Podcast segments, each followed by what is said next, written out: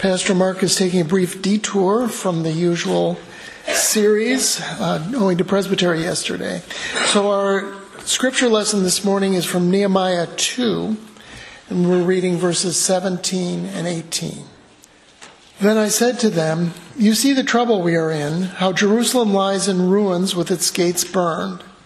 Come, let us build the wall of Jerusalem, that we may no longer suffer derision.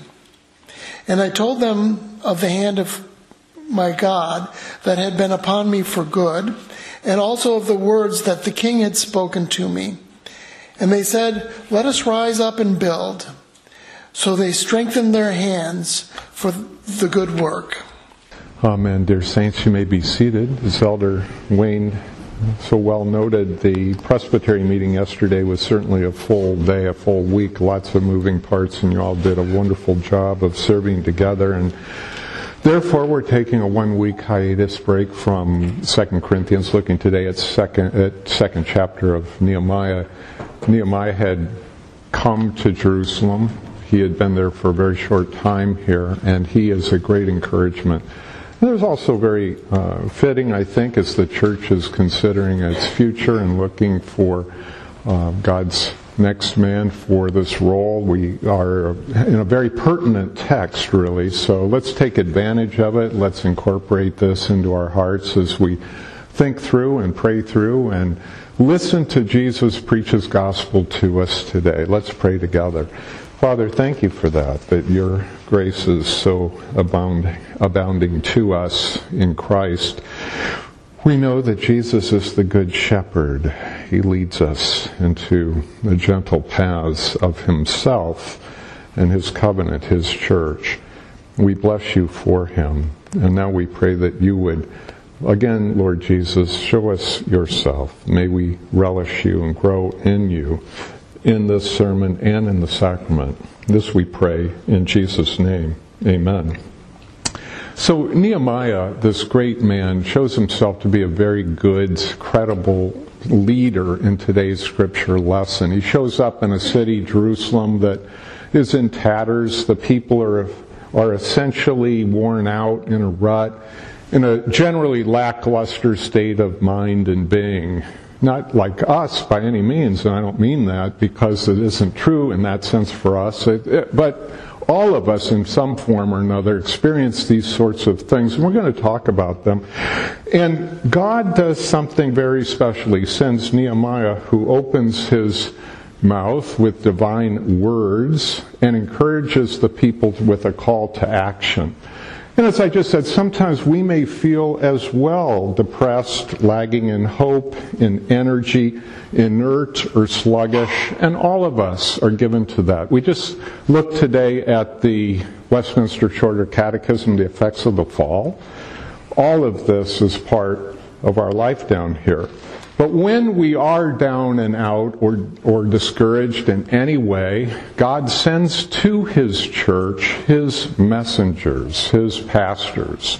He sends His gospel proclaimers to brighten the hearts and lives and embolden the souls and spirits of God's children, the people of His covenant community.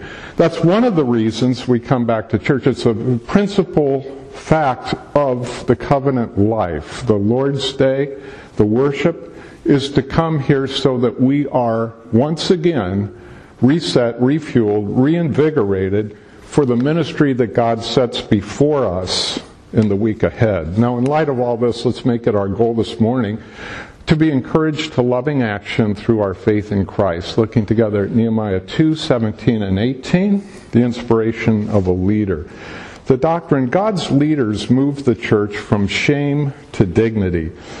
Really, if you look at the history of the world, the history of the church in the Old or New Testament covenant times, it is always in one of two polar extreme situations. Either it seems to be down in the dumps and seemingly irrelevant, or it is vibrant, revived, in a loving faith and in control of everything, the entire culture around us. And that's been our, our blessed estate here. So let us observe now how God's leaders moved the church from shame to dignity. First, this is not achieved through passive self pity. The answer to most problems today is for the victim to feel sorry for oneself and to find fault with others by blaming them for their troubles. Now, this isn't to deny that some of our troubles are, partly at least, the cause of other people. We're not making that sort of unnecessary categorical distinction. But always we are to own our own personal guilt and responsibility, as we've been seeing, especially from 2 Corinthians of late. Good leaders, however, never encourage this sort of feeling sorry for oneself, finding fault with others, and blaming them for their troubles. They don't encourage, we don't encourage moroseness, and we don't seek to pass the buck by laying the blame at the feet of those who preceded us. Now, it's interesting for me, and I hope for you, to note that our Lord Jesus Christ, when you look at his life, we read from Philippians 2 in the New Testament lesson today, he never blamed the first Adam who we read about in the Westminster Shorter Catechism and his sin and what that led to. He never blamed him for his Christ needing to go to a cruel, bloody, vicious, murderous cross to die for sinners who didn't care for him, as we were in our rebellion. You never see Jesus blaming Adam. Instead, he viewed his life, his sacrifice for his elect church, as his heavenly Father's active will for him, Jesus, to achieve.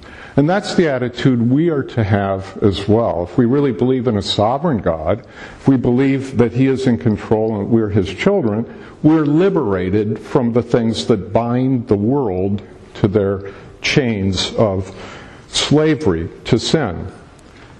So one gets the feeling, looking at the broader context of Nehemiah 2, that the people in Jerusalem were pretty much standing around looking at each other until God sends this man, Nehemiah, to them, and he comes with good news for them.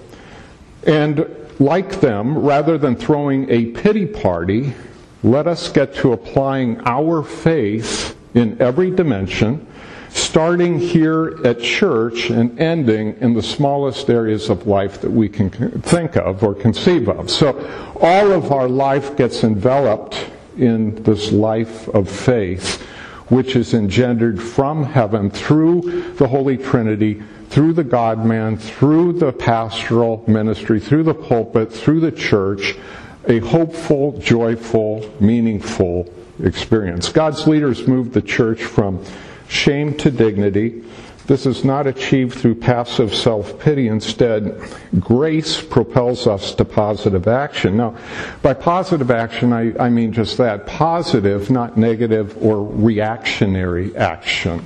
We actually take the offensive. This is one of the interesting things about the church is that we don't wait to be attacked. We go on the offensive.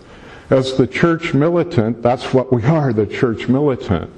And we're on the offensive with love and grace and gospel and mercy, but also with truth. And so that's how God would call us to act.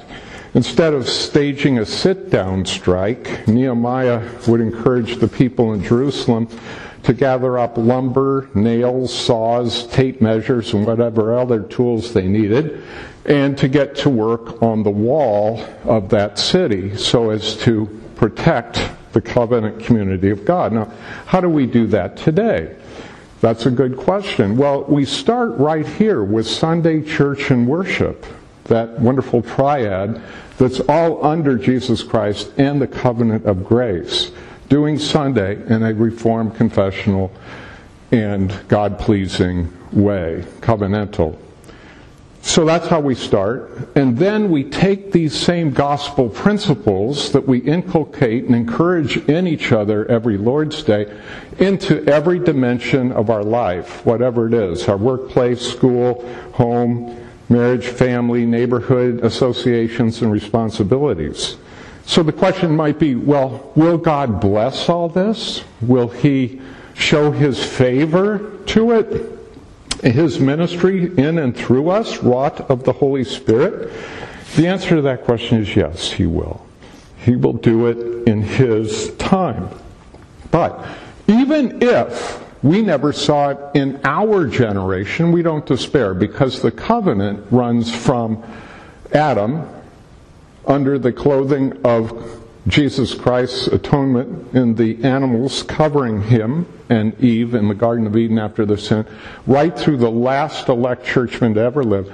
The covenant is the blessing upon us by which we can understand we're connected with each of the generations. So even if our generation didn't appear to experience all the blessings of God's grace in us, it will manifest itself in God's good time, according to His good pleasure and in His way.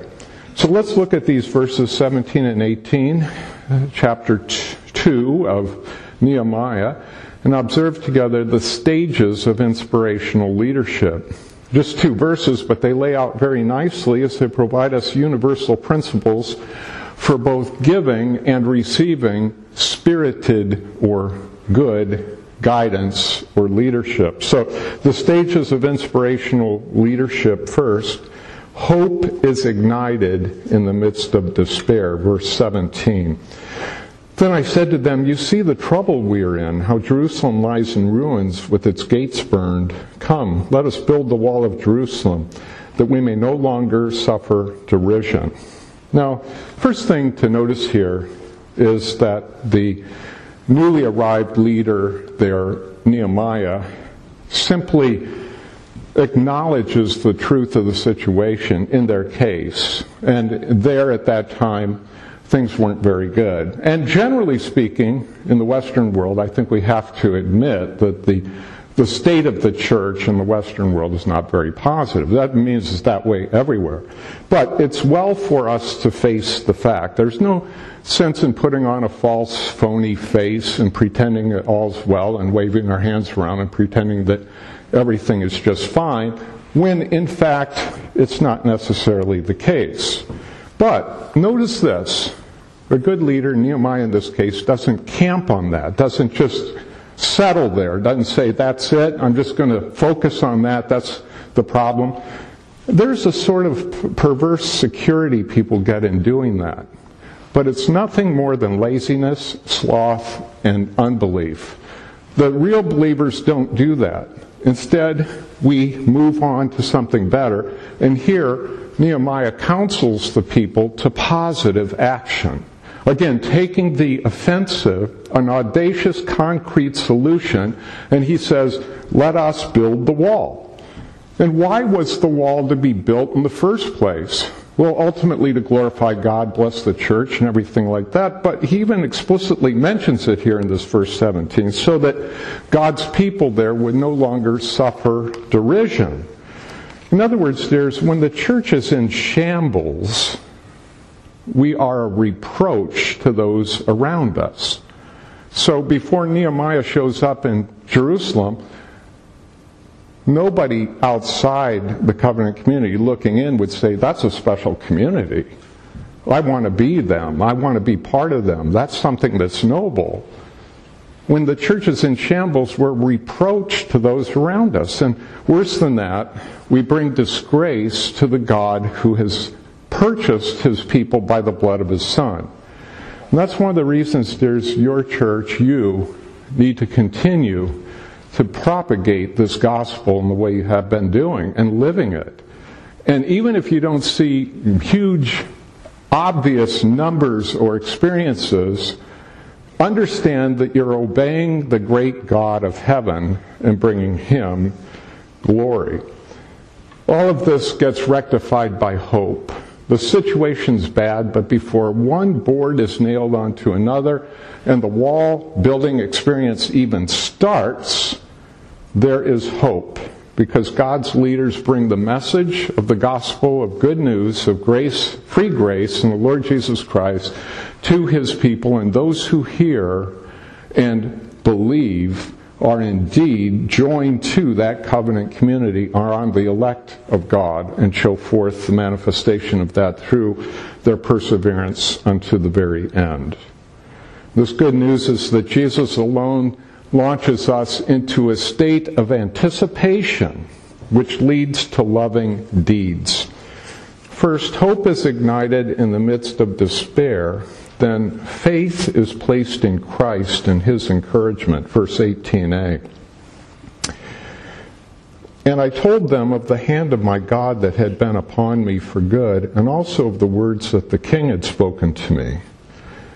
So this is neat. The, the leader Nehemiah tells the people of the good hand of God upon him. He had experienced this earlier in this book, and also the fact that King Artaxerxes had actually commissioned him to go to Jerusalem, had approved of it, had made accommodation, even guards to go with him, letters and those sorts of things. This faith here is not blind faith, it's content driven faith based in the covenant and promises of God. Our faith is the same thing covenant and promises of God, sealed and signed in the sacraments of the church of which many of us will partake in just a little while later today, Lord willing. God's pastors today and his elders do not dream up the direction of Christ's church. On the contrary, we convey it, that direction being founded on and in Jesus' blood, his atonement, and his glorious resurrection from the dead, all in perfect harmony in accordance with the written Word of God, Old and New Testament. And note here also that there's no disharmony between God's direction to the leader Nehemiah, who is clearly in the covenant, and the encouragement that arose from the civil authority, who was Artaxerxes, who was clearly not in the covenant. We talked and prayed even today for those in authority, whether they're in the covenant or are not in the covenant. The common grace here allows them to be a blessing to us. When God's people knew then and know today that their shepherds have God's hand on them, then they are much more readily willing and able to follow them wherever they will lead them in Jesus Christ into the gentle and sweet and glorious pastures of His grace. Even if that means sometimes difficult, trying, and challenging times and experiences. So it does help to have the earthly king on one side, and here in this case Nehemiah did, but that's not always the case. But nonetheless, without the affirmation of God's blessing, the work would never have gotten off the ground. After all, Jerusalem had pretty much been in disarray for 150 years at this point. People had come back, the temple had been partly built, but there was a lot of work to do. But despite all this encouragement that we see here, there was a vast amount of opposition to Nehemiah, some very tricky, devious plans to discourage him. And if you wish to read about that, the subsequent verses would lay that out for you. The stages of inspirational leadership hope is ignited in the midst of despair, faith is placed in Christ and his encouragement, and finally, Love motivates activity for the glory of God. Verse 18b. And they said, Let us rise up and build. So they strengthened their hands for the good work.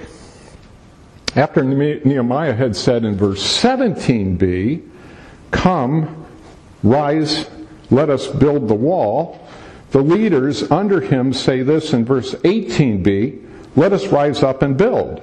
What made the difference?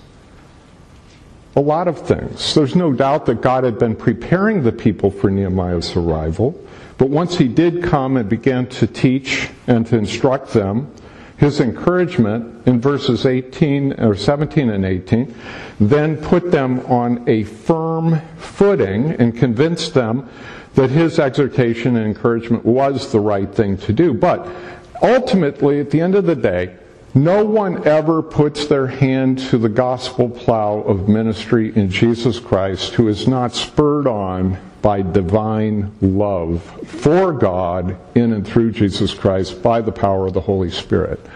It just doesn't happen without that. These people that Nehemiah was shepherding here were definitely for real, and if you were to read the rest of the book, you'd recognize that they persevere all the way to the end perseverance of the saints, despite danger, threats, discouragement, and hardship. This gospel message, though, that you hear every Sunday, this engenders this hopeful, joyful, purposeful, vigorous, new, regenerative life in you, in your new nature, in God's people, your faith, which leads you to love for Jesus, which results in obedient, thankful, filial, happy compliance works that prove the validity of faith. Let us, like those churchmen in Nehemiah's time, quote, strengthen our hands for this good work. Dear, strengthen your hands for the good work before you, which we see them do immediately after assenting to God's provision of his gospel message through Nehemiah, his servant. Let's do some more application this morning and observe how this text relates to the church today. Now, as I mentioned earlier, by and large, the walls of the church are largely broken down in our time. All you'd have to do to prove that would be to go read the modern, you know, Christian literature, for example. But there are a lot of other examples of that. Therefore, let us now be encouraged by how this text relates to the church today. First, rather than bemoaning our situations, B E M O A N ing, which means to whine about and complain about. Rather than doing that, we have a better plan.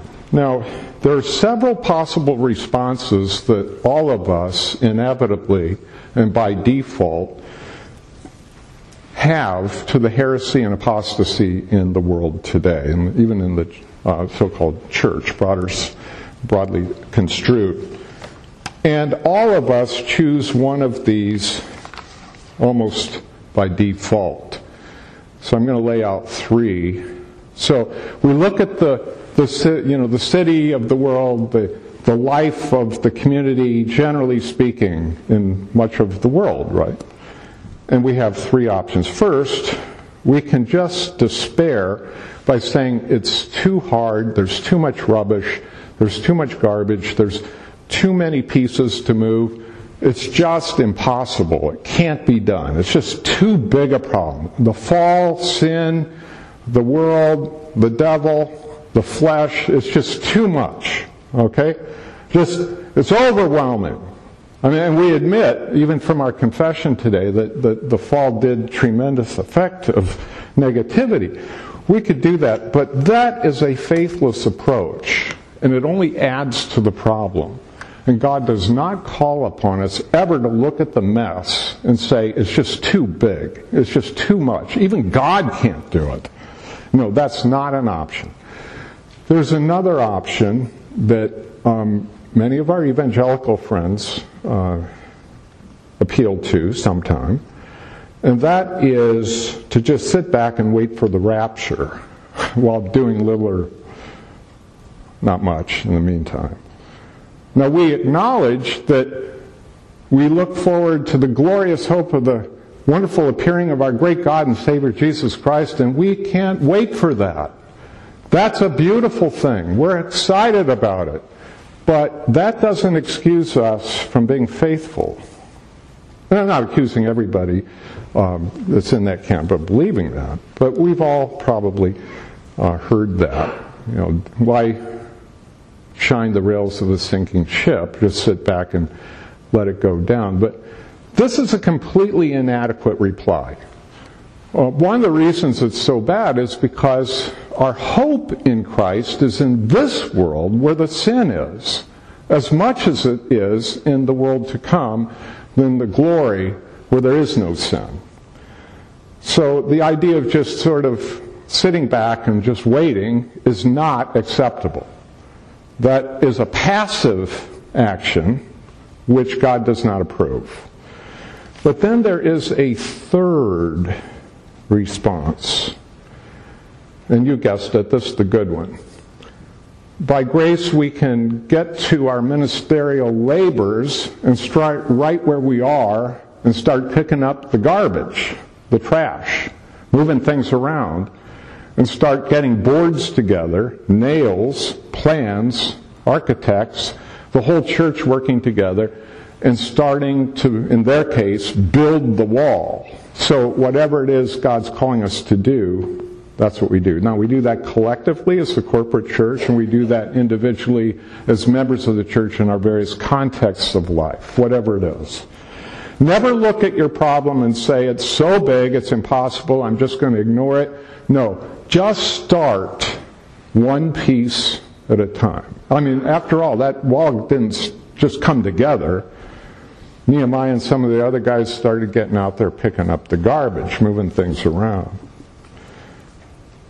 So that's what we are to do. See, once we are overwhelmed, we are, for all practical purposes, defeated. That's one of the world's and Satan's great ploys.